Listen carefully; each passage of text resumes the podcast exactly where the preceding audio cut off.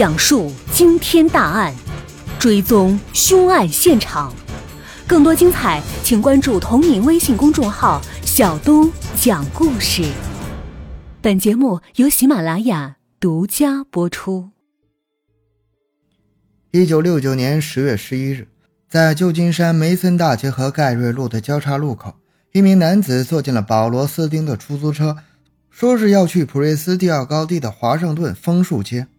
由于某些未知的原因，斯丁在驶出樱桃街的一个街区之后，该男子就用九毫米的口径的手枪对准他的头部一枪打死了他，然后拿走了他的钱包和车钥匙，并撕下了他的衣角。凶手在行凶的时候被三名过路的少年看到，他们立即报了警。他们看到这名男子将车上的痕迹擦干净后，转身走向了普瑞斯蒂奥区北边的一个街区。几分钟之后，警方抵达了案发现场。几个少年目击者声称，杀手应该仍然在附近。与事发地有两个街区之隔，同样接到报警的警官丹福克观察到一个白人男子沿着人行道走过，并走上通往街道北边的一所房子前院的台阶。这次遭遇只有短短的五到十秒的时间。他的搭档艾瑞克·泽姆并没有看到这名男子，因为无线电的紧急调遣只说让两名警察寻找一名黑人的嫌犯，而不是白人嫌犯，所以警察并没有找该男子谈话。于是警察与这名男子擦身而过。当警察到达樱桃街时，警官福克才知道，他们其实是在寻找一个白人疑犯。福克意识到，与他们错身而过的那个人肯定就是那个杀手。福克认为，十二宫杀手依照他原来的路线逃脱到了普瑞斯蒂奥高地。他们到那里寻找他的时候，杀手已经消失了。三个少年证人协助警方的人像专家汇总了杀死了出租车司机斯丁凶手的特征。杀手估计为三十五到四十五岁之间的男子。探员比尔·阿姆斯特朗和大卫·托斯奇被分配调查这个案件。旧金山警察署在几年的时间里总共调查了两千五百多名嫌疑人。一九六九年十月十四日，旧金山纪事报收到了十二宫杀手的另一封信，信封中还附有当时斯丁中枪时身穿衬衫的那一块血染的布块。杀手声称当时警察并没有追上他，因为他们没有对当地进行正确的搜查。这个自称十二宫杀手的人在信中指出，他下一个目标就是学校的儿童。一九六九年十一月，旧金山纪事报又收到两封来自十二宫杀手的来信。第一封信由三百四十个字符组成了密码，第二封信则长达七页，并附有斯丁衬衣的一角。在信中，他声称警察曾经叫住过他，并和他进行了三分钟的谈话。他同时暗示他将成为杀人机器，他要炸毁大型设施，比如公共汽车。十二宫杀手案件的神秘性甚至招来了各种骗子、假口供和恶作剧信件。一九六九年十月二十二日，一个自称是十二宫杀手的人联系奥克兰警察署，要求与当时著名的两个辩护律师百利或梅尔文·贝利在吉姆·邓巴电视谈话节目中进行通话。百利在电视上出现时，一个人在电视节目播放期间打来电话，他说自己的真实名字叫做山姆，并让百利在达利城与其见面。百利表示同意，但那个人却没有出现。后来经过确认，这是一名冒名的顶替电话，那名顶替者是纳帕谷州立医院的一个精神病患者。同年十二月，辩护律师百利又收到一封圣诞贺卡和斯丁衬衣的一角。在贺卡中，他要求百利帮助他，并在结尾说道，请帮助我，我不能长久的压抑。百利试图联系他，却没有回音。一些人猜测他是想澄清事实，而别人则认为这是另外一个骗局。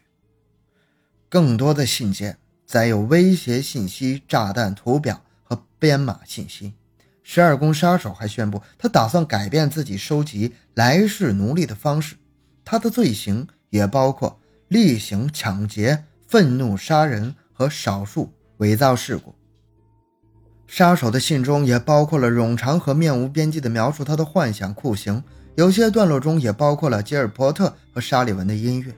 同时他也不断地嘲讽警察的侦破能力。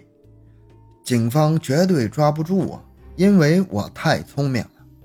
十二宫杀手同时要求海湾区域的人们穿上他所选择的交叉十字的十二宫纽扣，当公众不遵循他的愿望时，他就射杀了一个坐在汽车里的人来惩罚他们。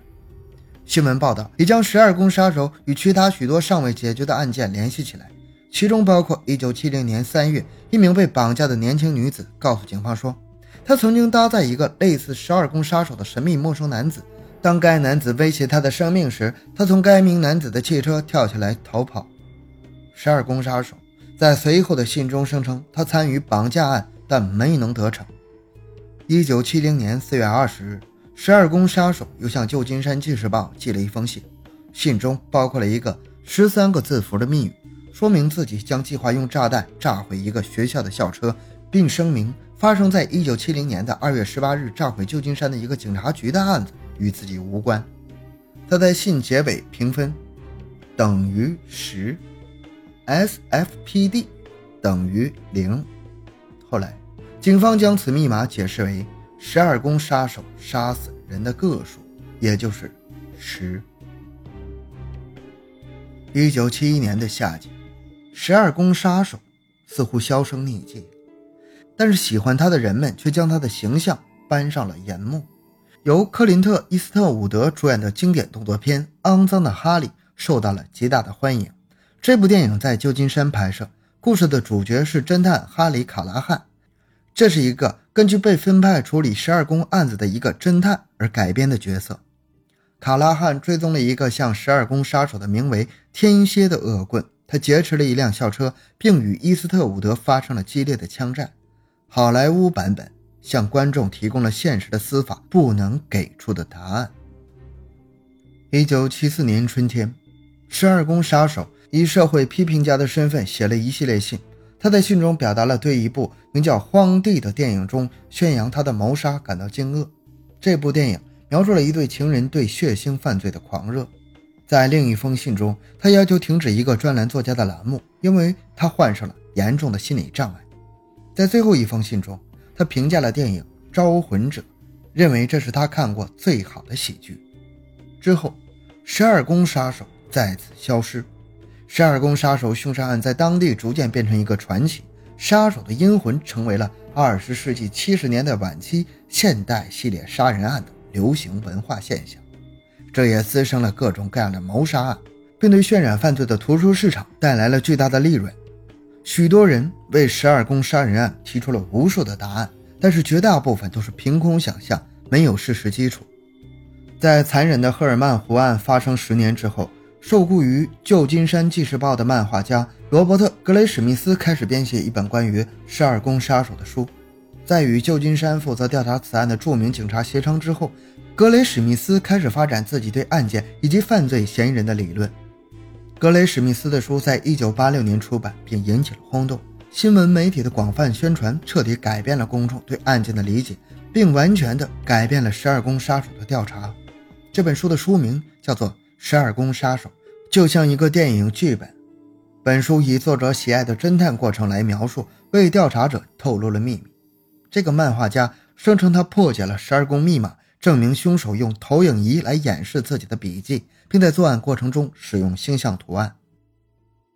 二零零四年四月，旧金山警察局发布了一条惊人的消息。旧金山警官约翰·亨尼西说，闲置本案，鉴于我们现在有待处理的案件太多和工作量太大，我们需要最有效地利用我们的资源。但是之后，在二零零七年三月，也就是三年之后，警方又宣布将此案重新开放。目前此案件的状态仍然是在开放调查。在沉寂了四十年之后，二零零八年九月，美国加州男子丹尼斯·考夫曼突然向美国联邦调查局爆料称，他在整理已故继父杰克留在一个公共储物箱的遗物时，发现了许多惊人的铁证，足以证明其继父杰克就是十二宫杀手。二零零八年九月二日，美国联邦调查局宣布将对丹尼斯提供的证据进行全面调查，这一美国历史上最大凶杀悬案很可能就此水落石出。据悉，丹尼斯·考夫曼住在美国加州波勒克派恩斯市。丹尼斯称，他五岁的时候，杰克·塔兰斯就成为了他的继父。这个继父杰克于二零零六年去世了。丹尼斯发现，杰克存放在那里的储物箱的遗物中，包括有多张他留下的亲笔便条，而字迹与十二宫杀手的笔迹几乎一致。而且，杰克竟然还收藏着多张显然是死人尸体的照片，以及一把带着血迹的匕首。此外，杰克还留下了一盘录音带，其中他亲口承认自己就是十二宫杀手。最令人惊奇的是，杰克的遗物全部被一条黑色的头巾包裹着，而头巾上面就有一个著名的十二宫符号。调查发现，当年十二宫杀手在第一次作案袭击时所佩戴的正是这样的一条头巾。丹尼斯称，当我看到这些物品的时候，我的心仿佛都停止了跳动，我恐惧极了。十二宫杀手的真实身份就是杰克·塔兰斯，他是我的继父。但是 F B I 介入调查之后，直到今天结论依然是尚无定论。发生在四十多年前的十二宫系列谋杀案至今还未水落石出，人们似乎逐渐淡忘了案件本身，而变得更加具有传奇色彩，甚至成为凶杀悬案的典型符号。与十二宫系列的谋杀案相关的犯罪文化逐渐大行其道，在案发的二十世纪七十年代，与其相关的电影、小说、漫画、音乐逐渐充斥市场，以其为背景的电视和电视剧被不断的搬上银幕。好，本期故事就讲完了。小东的个人微信号 六五七六二六六， 感谢大家的收听，咱们下期再见。